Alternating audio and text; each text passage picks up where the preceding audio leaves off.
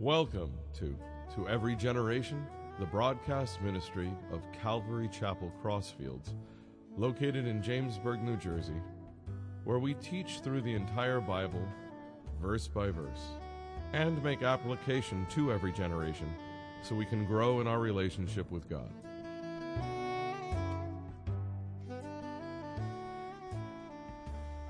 This morning we're going to be in Luke chapter 11, starting with verse 14. And the last time we saw the parable of the two sons and the parable of the landowner, and basically what we can take from that is the main point is whether it was a contextual issue back then or what we deal with today, Jesus is basically saying, you know, why are we believers? Are we just giving lip service to God? Are we putting on a good show? Or do we really follow His word? Do we really want to honor Him? Do we really want to love Him by being obedient? These are important questions to ask. This morning we're going to cover two parables the parable of the strong man, which is a picture of Satan, Lucifer, the fallen angel who rebelled against God, took a following with him of a third of the angels, according to Revelation. So the parable of the strong man, and also the parable of the wandering demon.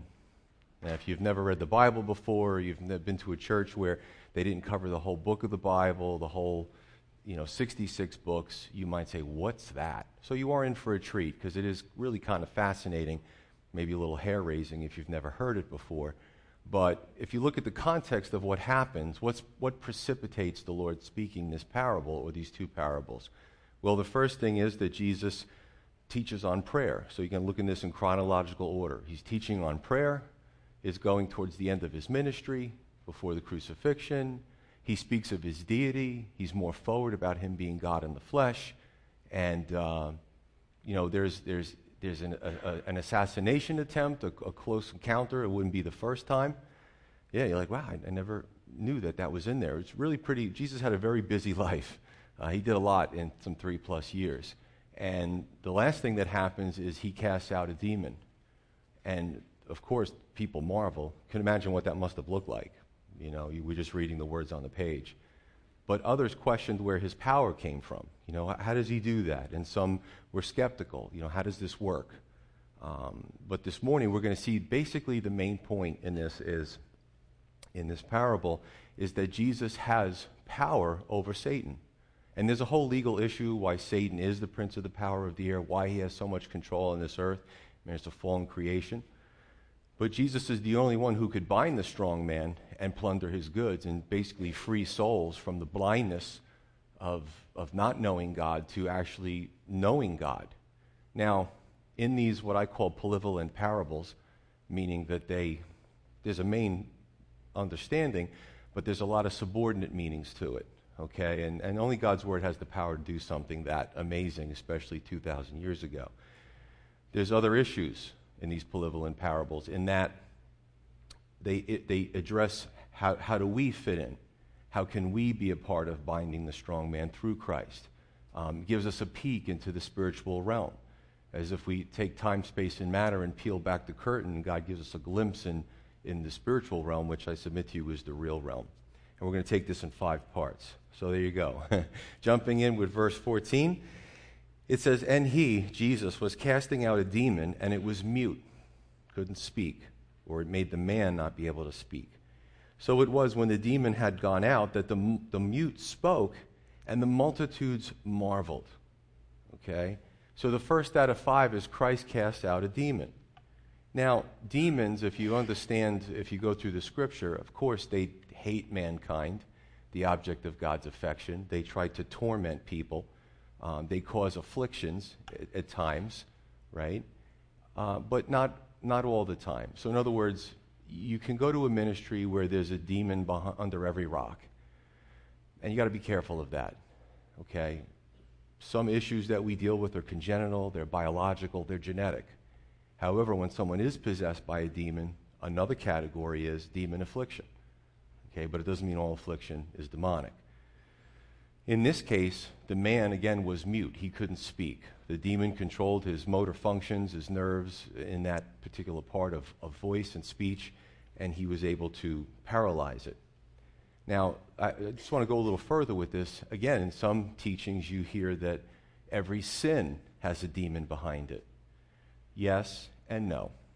Yes, in that, of course, the demonic realm wants us to sin, wants us to pull further away from God, wants, desires for God to judge his own creation. However, we also have personal responsibility. All right? And you, you see some of this. I'm going to cast out the demon of anger in you. I'm going to cast out the demon of greed, the demon of lust. I don't know. You got to be careful with that kind of teaching. Because if we say the devil made me do it, what does it do? It takes away personal responsibility. When I sin, I have no one to blame but myself. And the question is, who are we going to listen to? Right? Are we going to listen to our flesh or are we going to listen to the Spirit? Now, this is an important question because I'm asked it a lot. The question begs can a Christian be possessed by a demon? It's a legitimate question. The answer no. you can breathe a sigh of relief. 1 John 4 4, the second part says, quote, He who is in you, meaning the Holy Spirit, sealed believers, is greater than he who is in the world. So God in the form of the Holy Spirit is so much more powerful, and demons are created beings. There's no way they can get in there. They can fit in there with the Holy Spirit. Uh, and there's no way they would even attempt it because that's their creator they'd be trying to mess with. Uh, again, their time is short. Can they, brothers and sisters, can they harass us and tempt us? You bet. For the last few days before covering the sermon of spiritual warfare, I got frustrated so many times, and I just, just had to come back to it's just it's just a test. It's just a trial. It's trying to get me off my game, trying to get me off studying for this message. So they can harass us and they can tempt us, and they do do that, and they will do that. Uh, but they can't inhabit a believer. The blessing is in 1 Corinthians 10 13 that God provides us with a way of escape. So with every temptation, right, there's always a, an escape hatch. Do we take it all the time? No, but we can if we desire to. Continuing, verse 15. It says, But some of them, the onlookers, said, He casts out demons by Beelzebub. Well, we just saw that the multitudes marveled, but there were some skeptics, and they, some of them had an agenda, especially the religious class. Um, Beelzebub, the, the ruler of the demons, and others testing him sought from him a sign from heaven. To that I say, Really? You just saw a demon get cast out. What more do you need? What sign is, can be more amazing than that? But he, knowing their thoughts, said to them, Every kingdom divided against itself is brought to desolation, and a house divided against a house falls. If Satan also is divided against himself, how will this kingdom stand? How will his kingdom stand? Because you say, I cast out demons by Beelzebub. And if I cast out demons by Beelzebub, by whom do your sons cast them out? Therefore, they will be your judges. But if I cast out demons with the finger of God, surely the kingdom of God has come upon you. So, two out of five is the question of the origins of Christ's power. Some marveled, many marveled, others criticized. You know, there's always going to be armchair critics, no matter where you go. And I can tell you, it's getting worse in our society. They have whole websites designed for armchair critics to spout off about what they like and what they don't like. Um, and I just want you to take heart because even Jesus had his critics. So the Son of God, God in the flesh, had his critics.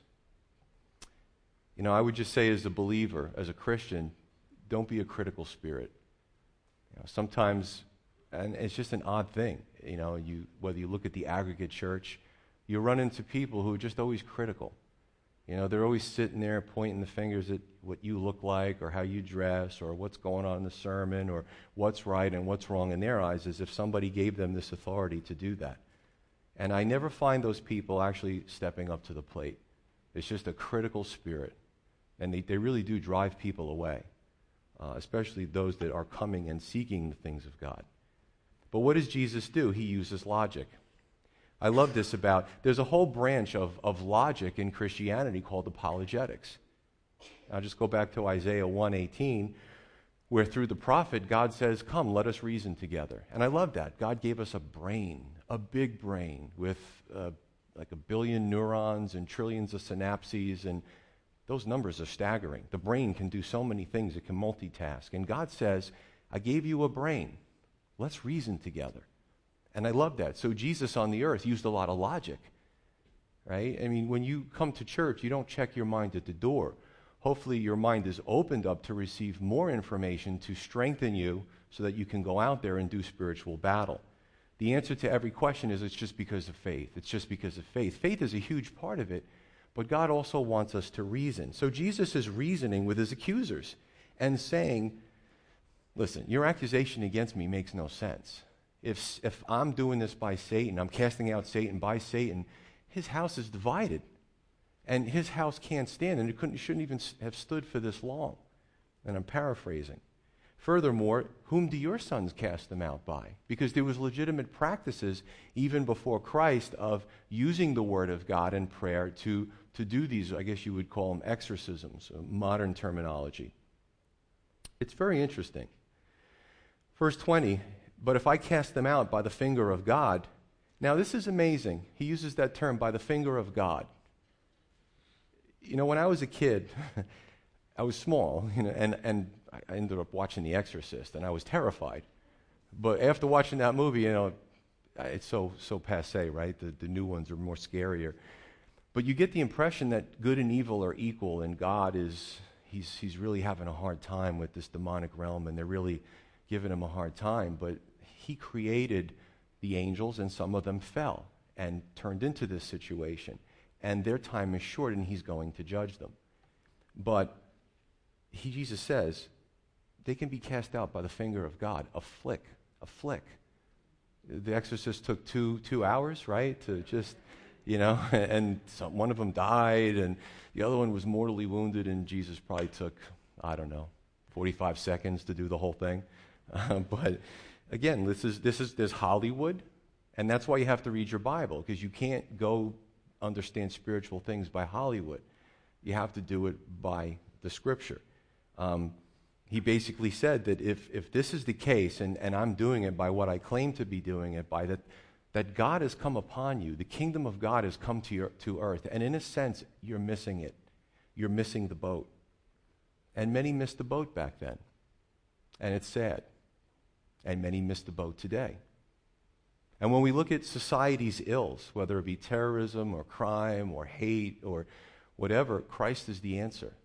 But those, it's almost like a brainwashing machine. When you become an elected official, the higher you go, that's never a consideration. God, He's not even on the list. Forget about being last on the list, but He's the answer. You know, we're, well, we're men. We know we're smart. We're intelligent. We can, we can figure this out and they're so smart that they're foolish. But today, people are missing the boat. Don't let that be you. Don't let that be you. You know, Jesus also spoke about those that go around, and, and there was, you know, when Jesus, just like today, you preach a message and there's, there's a whole mixture of people that are listening. So Jesus spoke, and the multitudes were amazed at what they saw. And then there was critics, and then there were the religious leaders who were irritated with him because he was exposing them. You know, you had all these things going on. But Jesus, many times in the scripture, he goes further about those that are always seeking a sign. There's a whole signs and wonders movement. Every day you go to church, a miracle happened. You know, every day the hair is standing up on the back of your neck. According to, to the Lord, be careful with that. Because there's going to be a whole lying signs and wonders movement. Revelation te- speaks about the dragon and the false prophet and, you know, all these evil workers of, of seemingly signs and wonders. They're going to draw the earth in, and he's going to send them into the wrong place. They're going to be worshiping the Antichrist through signs and wonders. So even Jesus was critical of that. Interesting. Verse 21 He said, When a strong man, fully armed, guards his own palace, his goods are in peace.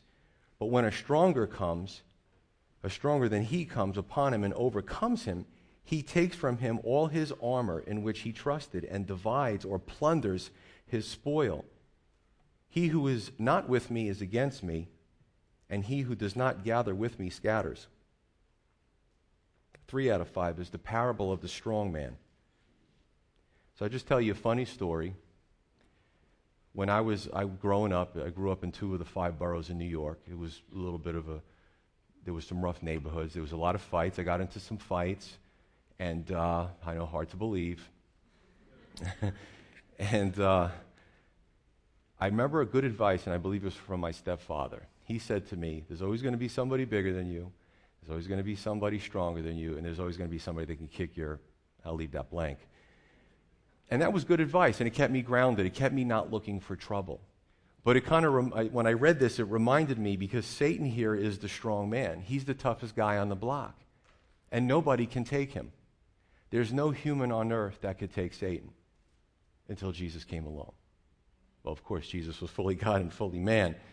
In the Gospels, we read that the demons feared Jesus. They, they were afraid. Oddly enough, at times they asked for mercy from Jesus. When you go through the Gospels, it's really it's liberating, it's eye-opening, it's you get the whole thing in context. It's amazing. So I want to digress for a moment before I speak about Satan as the strong man and how he becomes overcome and you know, what we see and what Jesus did and how he opened the door for us. So let me digress for a moment and talk to you about legal issues. Right? We live in a world of, you know, you break the law and there's a consequence, or you, you have civil law and you do something and you shouldn't do and there's civil repercussions. But there's legal issues at stake because mankind, because of sin, forfeited God's creation. So God removed his blessing of the beautiful, lush earth in the Garden of Eden, just effortlessly producing fruit, the ability to, to live forever, okay, in the fleshly state. So when sin entered the world, death entered the world. Death, suffering through sin.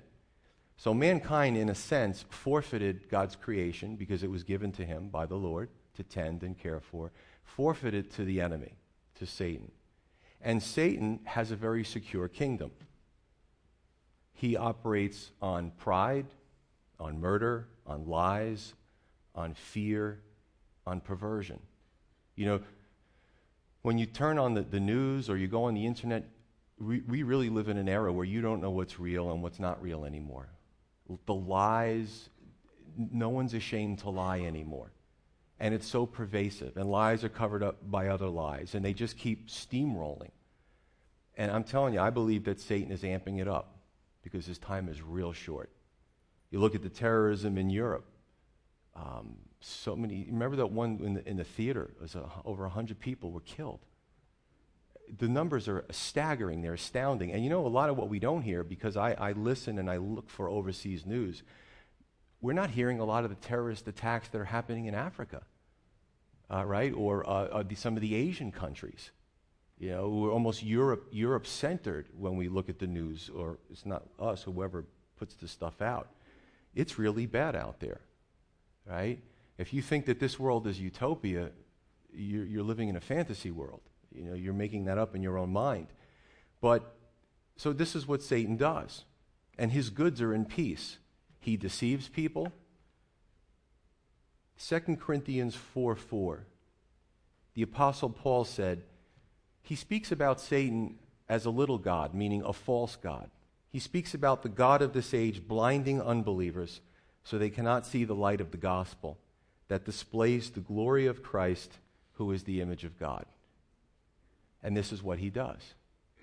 Right? Why do the European politicians, why are the politicians of the world discounting God as a solution? because they've been blinded by the enemy to think it's stupid, it's backward, it's medieval, it's archaic. You know, we're an enlightened society. And this is what he does. So, what Jesus did was he bound the strong man, he plundered his goods, he gave him a whooping in modern terms, and he was allowed to, his goods were those that he's held captive by lies and deceit and fear for so long. And people all of a sudden started to get saved. There's another scripture. I got so many scriptures in my head and I felt like I needed to do that this morning because I think a lot of people don't know as much about the spiritual realm and the demonic realm as they should. So I'm using a lot here to put it all together. So Jesus, by dying on the cross, wounded heavily the, the strong man, and then he's going to come back a second time to physically redeem the planet. But there's a scripture that speaks about from the days until John until now, the kingdom of heaven is being thronged and the people are taking it by force. And what Jesus meant was almost a sort of quasi parable is that since John the Baptist pointed to Jesus and Jesus' death for our sins, all of a sudden the floodgates of heaven are just opened and people are thronging, just masses, billions, trillions of people coming into God's beautiful kingdom because of what Jesus Christ did on the earth for us. So, a few scriptures here. If we could put up uh, image one as well. You know, I was looking kind of like the epic battles between good and evil, and this is kind of cool. I really struck me. See the demons over here, and here the, the angels, and they're kind of like upside down. We can leave that up for the rest it just caught my attention because, you know, up and down, standing upright, that has to do with gravity. We're on a big ball of densely populated minerals and compounds and stuff. And therefore, it tells us that gravity will pull us down towards the center. So wherever you are on this ball, wherever your feet are, if it's on the ground, that's down. And up above your head is up. But that's only on the planet or planets. Out in eternity, out in space, there is no up and down. So you see, there's this cosmic battle between the forces of good and evil going on. You walk out into the street, you walk through Jamesburg, you can't see it, but it's going on. Some of them have their claws, their talons dug into people's shoulders. They're riding them. Others are inside of them. You know, we throw general terms out like crazy because we don't know. Is it a mind thing or is it demonic possession? The, the violently insane, why are they so violent? See what people do to each other, some of these crimes, uh, the reports that were coming in from England about the slashings. And who does this? Slitting people open, torturing them. It's not normal. It's demonic. and again, the world doesn't see it. Few scriptures. John 12, 31, Jesus speaks of the judgment of this world and the ruler, the temporary ruler, Satan, to be cast out. Your days are numbered. You're gone at a certain point. Ephesians 2 2, Satan is the prince of the power of the air, and he works in or inside the children of disobedience, of course, those that are not born again. Ephesians 6, we don't wrestle against flesh and blood, but against principalities, powers, rulers of darkness of this age, spiritual hosts of wickedness in the heavenly places. And 1 Corinthians 10 3 through 5 says that we, for though we walk in the flesh, right? Skin, bones, whatever. We do not war according to the flesh, for the weapons of our warfare are not carnal, but mighty in God for pulling down strongholds, casting down arguments, and every high thing that exalts itself against the knowledge of God, bringing every thought into captivity to the obedience of Christ. When you start to get into the battle, you understand this. It makes sense. My wife and I, and I'm going to be very vague, it's not like anybody's going to know this person. Someone in our family, he, we, we started talking to him about the Lord. You know, he's into the angels thing, so we, we kind of went in that direction. And he, you're going to read this, this amazing other parable, and he got cleaned up. But I don't know if he ever fully gave his heart to the Lord. He went back home out of state, got involved with a cult, the next time we saw him, literally, he hated us.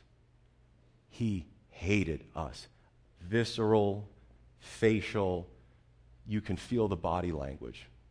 We helped him financially, we did a lot of things for him. He went completely to the other side, and I'm going to talk about that. How does that happen?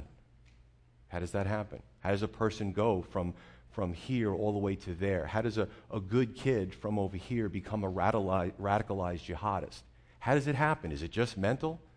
There's more to it than that. I'm going to tell you that.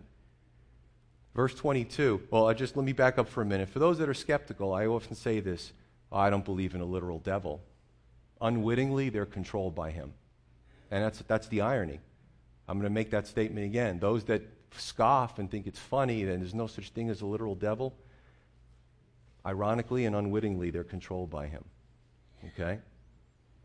Verse 22 The strong man is overcome. His weapons are stripped from him. He has his goods plundered. In Colossians 2:15 it says that Jesus disarmed, disarmed. That's a great word. Disarmed the powers and authorities. He made a public spectacle of them, triumph, triumphing over them by the cross. What did the, what did the world see? you call yourself the Messiah?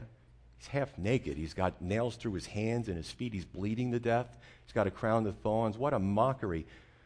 From the outside, again, they're not looking at, they're not looking at that, that realm. they're just seeing things from the outside, from the physical world.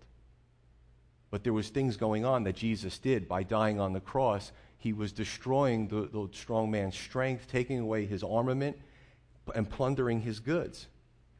And I got to tell you, I, I can only think of in my mind a, a physical thing that happens, and you hear these horrible stories, and your heart breaks about these thugs, these ISIS soldiers who come into villages, big bullies with all the guns, people have nothing.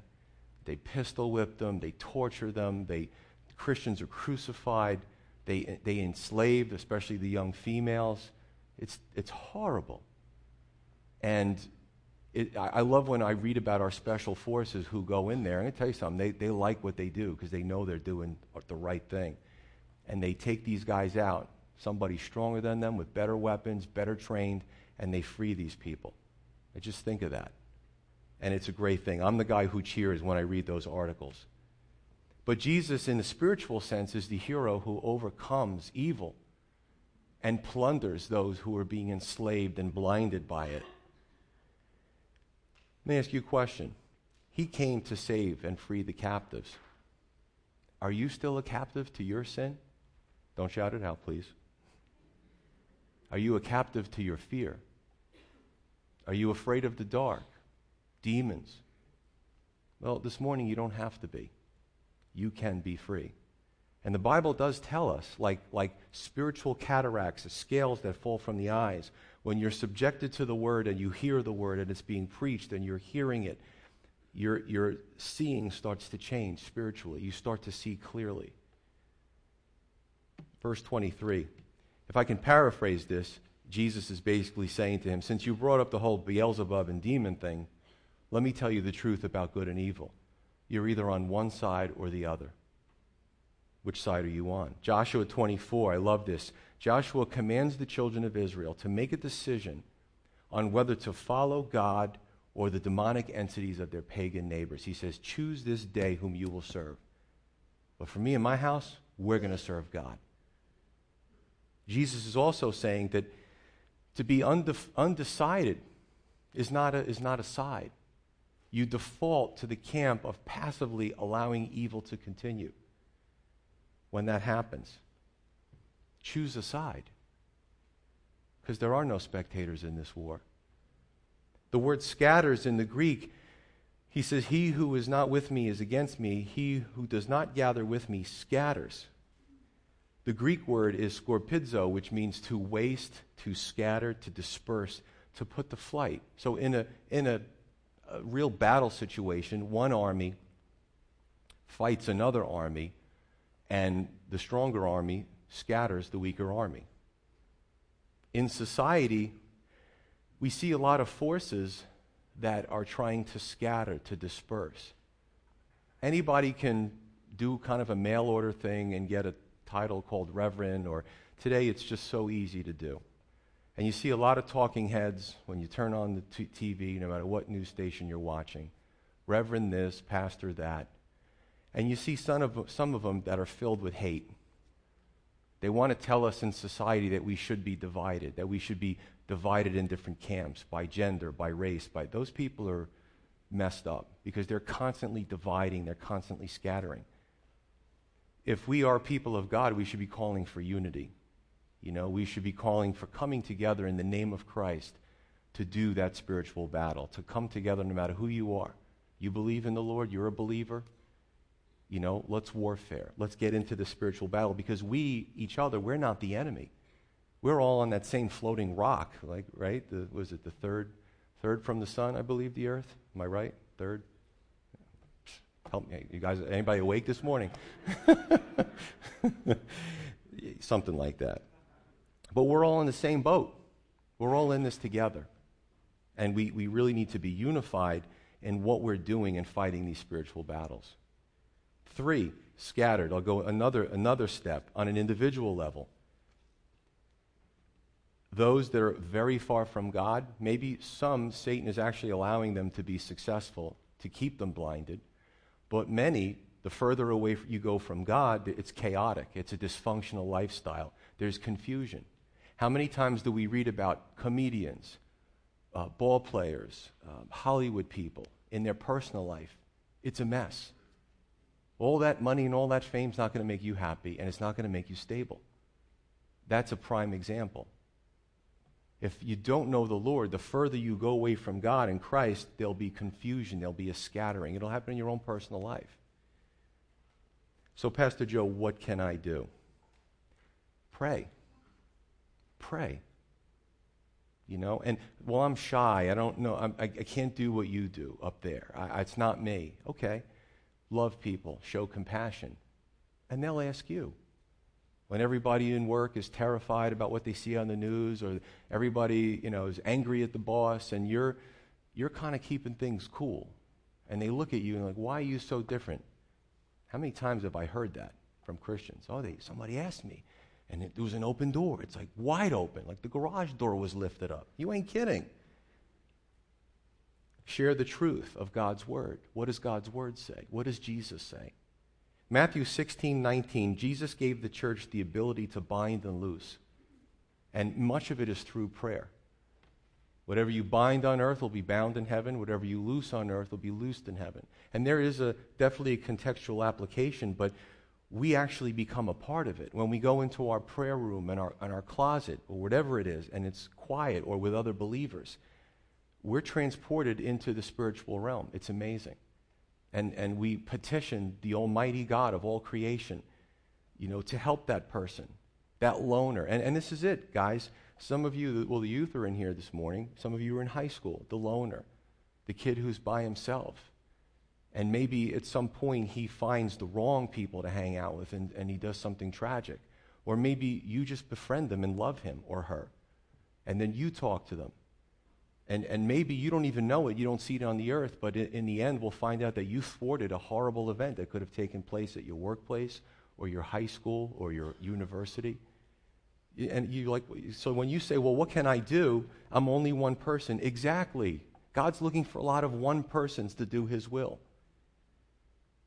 Ephesians 6 10 through 18 helps us to understand the spiritual armor we put on when we engage in this spiritual battle. I, I suggest you read it. I've uh, taught on it extensively. Ephesians 6 10 through 18, where the mindset, the heart set, the spiritual set, what are your offensive weapons? What are your defensive weapons in a spiritual sense? Is powerful. We continue on, verse 24. When an unclean spirit, a demon, goes out of a man or a person, he goes through dry places, seeking rest, and finds none. He says, I will return to my house, which is the person from which I came. And when he comes, he finds it swept and put in order. Oh, oh it's clean. I left this place a filthy pigsty on purpose. And look, it's clean spiritually. Then he goes and takes with him seven other spirits more wicked than himself, and they enter and dwell in that person and the last state of that man is worse than the first. The fourth point here is the parable of the wandering demon. This kind of illustrates the MO or the modus operandi of the demons and what they do. They like to inhabit people. So, in a spiritual sense, they're like viruses or bacteria, and they can multiply. And they can do a lot of damage by, well, look how much damage they did by inhabiting Hitler and Stalin and Pol Pot and Mao Millions of people died at their hands. One person. What God is saying is use one person. I want to use one person to do good and to change things for the better. In this, the person is delivered but has not fully accepted Christ. And there's this constant wavering that goes on. So, and I can tell you something, that's dangerous ground, like the person I mentioned earlier on. You know, you dabble in the things of God, you dabble in the Ouija board or tarot cards. You dabble in the things of God. You follow the Long Island medium, hear what she has to say. You dabble in the things of God. And, you know, I'm not saying that everybody is inhabited by demon. Not saying that either. I'm not painting with a broad brush, but we can do things as believers, we're sealed with the Holy Spirit, but people can do things to almost become portals to the underworld. I want to know from that realm what happened to so and so who passed away 10 years ago. That's dangerous. That's because you're, you're, it's a blanket call to whoever's listening.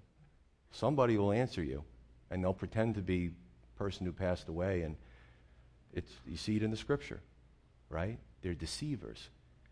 You just opened yourself up. Oh, it's just, again, I don't, I don't watch those movies anymore, but you see the commercials on TV of, you know, the, the kids are playing with a Ouija board and something comes out and it starts murdering all the people. It's bad. It may not be exactly like that, but you're calling up something that you have no idea and you have no control over. Be careful. Your friends are doing that, do something else. It's not just a game, it's a portal.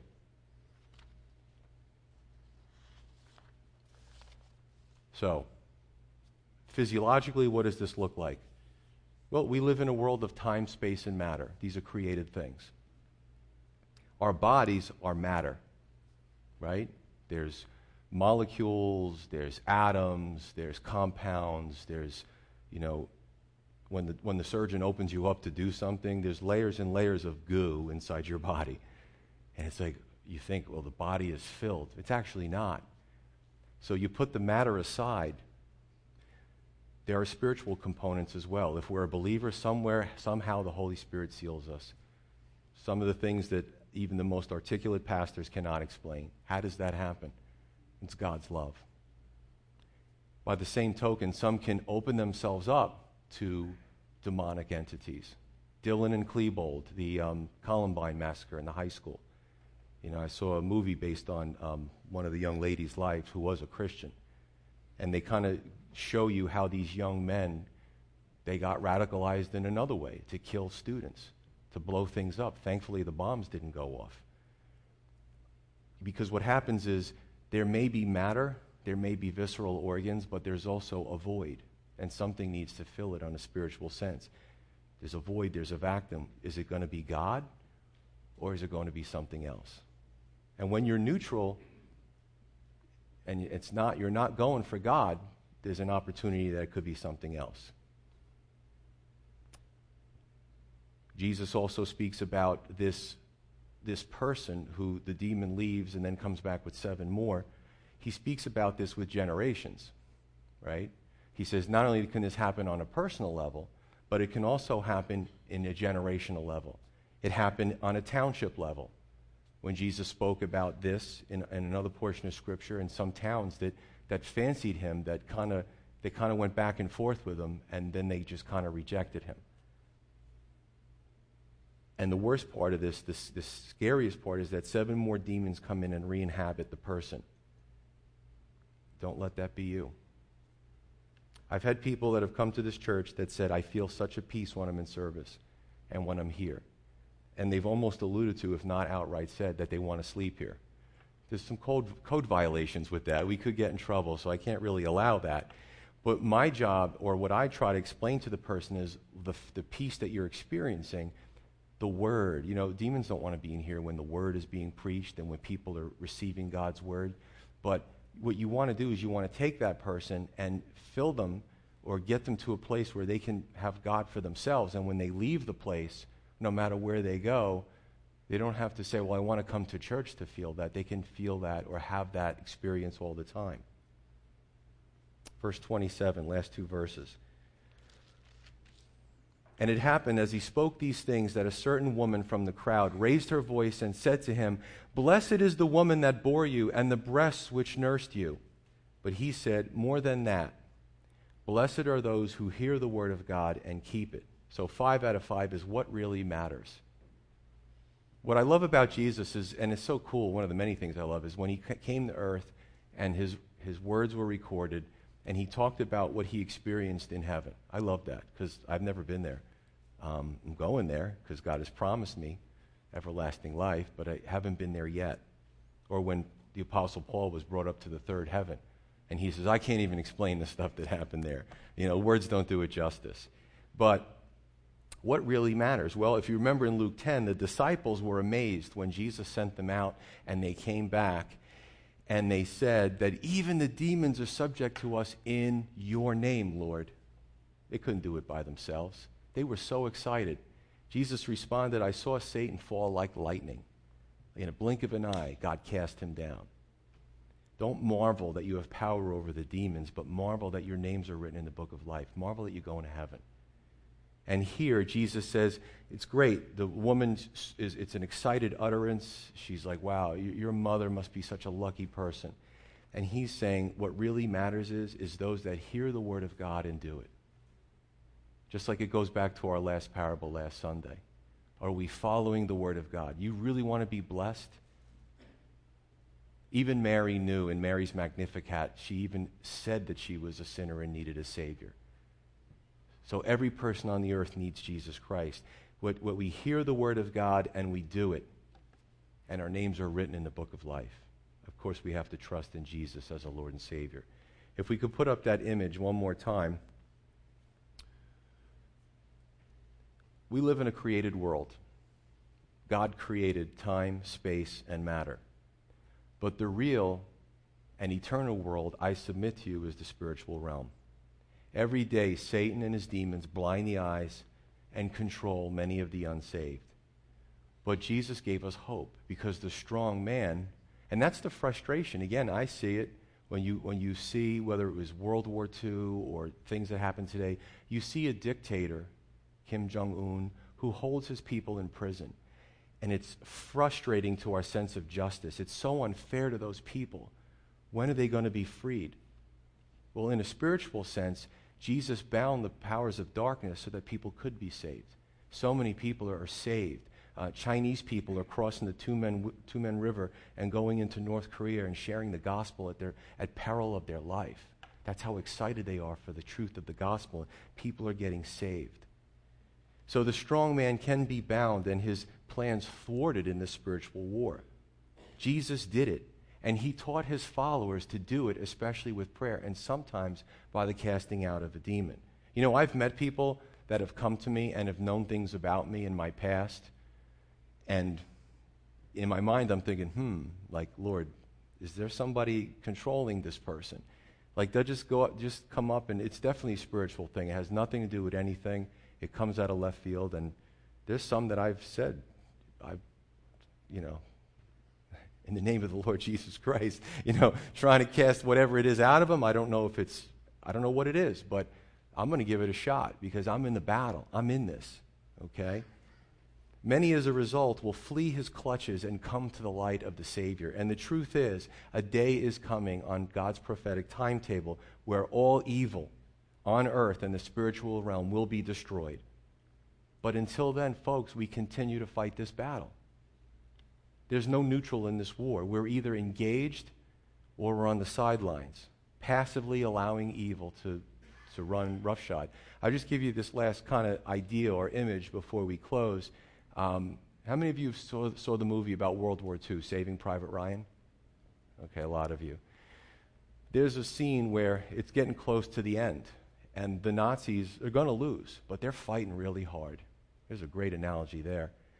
And this one big, uh, you know, big Nazi guy comes in and he ends up going to where the Americans are and he starts killing them. And he stabs one to death. And one of the, the Allied soldiers, one of the Americans, I think his name is Mellish, he's on the side and he's, he's, he's in fear. He can't bring himself to save his friends, to at least try. And when the, the bad guy kills, you know, the Americans, he comes down the stairs, and the American guy goes like this. He doesn't even kill the guy, he walks right past him, and he continues to fight. I can make a spiritual analogy in that, in that just like the, the, the bad guy didn't want to kill him because he's a coward, leave him alone. He's only going to help us out. He's only going to mess up the rest of the, he's going to count as strength, all the cowards, but they're not going to be effective. Now, later on, he does get a sense of, of, of bravery. But for, the, for a spiritual understanding, there's a lot, and even as believers who are filled with the Holy Spirit, they're just living a life that's about them, you know? And they're, this, this isn't even a thought. And I'm not even saying that they're cowards, but they're on the sidelines. And they're passively allowing evil, right? That expression, the only thing that uh, can allow evil to prevail is for good men and women to do nothing folks, I hope I, am I'm getting you excited about this. This is a beautiful day out. I'm just going to be honest. There's a lot of empty seats today. Yeah, look around. This place gets filled usually in the late fall. and the winter time, But in the summer, people are gone. In this church, I talk to other pastors. I'm just going to be real with you. Did he say that? Yeah, I just did say that. There's so many other better things to do than come to church on Sunday. Hey, Pastor, will you quit talking already? There's still some sunlight. I want to go out there. And it's a shame because this is going on. And we have the ability to be a part of this.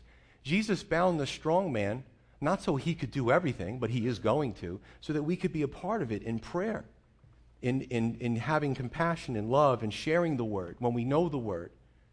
At funerals, at memorials, at things where people are looking and they're, they're looking around, they have questions. Folks, when the Lord says it's done, it's done. We rest. We're in the kingdom. Great time. No more, no, nothing else to fight. But until then, got to get in the battle because it's raging, it's intense, and especially what we saw yesterday and what we're going to continue to see, it's not stopping. It's going to become worse. And we as believers, could you imagine if every Christian in the world was praying, was a praying Christian, was a spiritual warrior? How different would the world look? I don't know. Let's try it and see. Let's pray.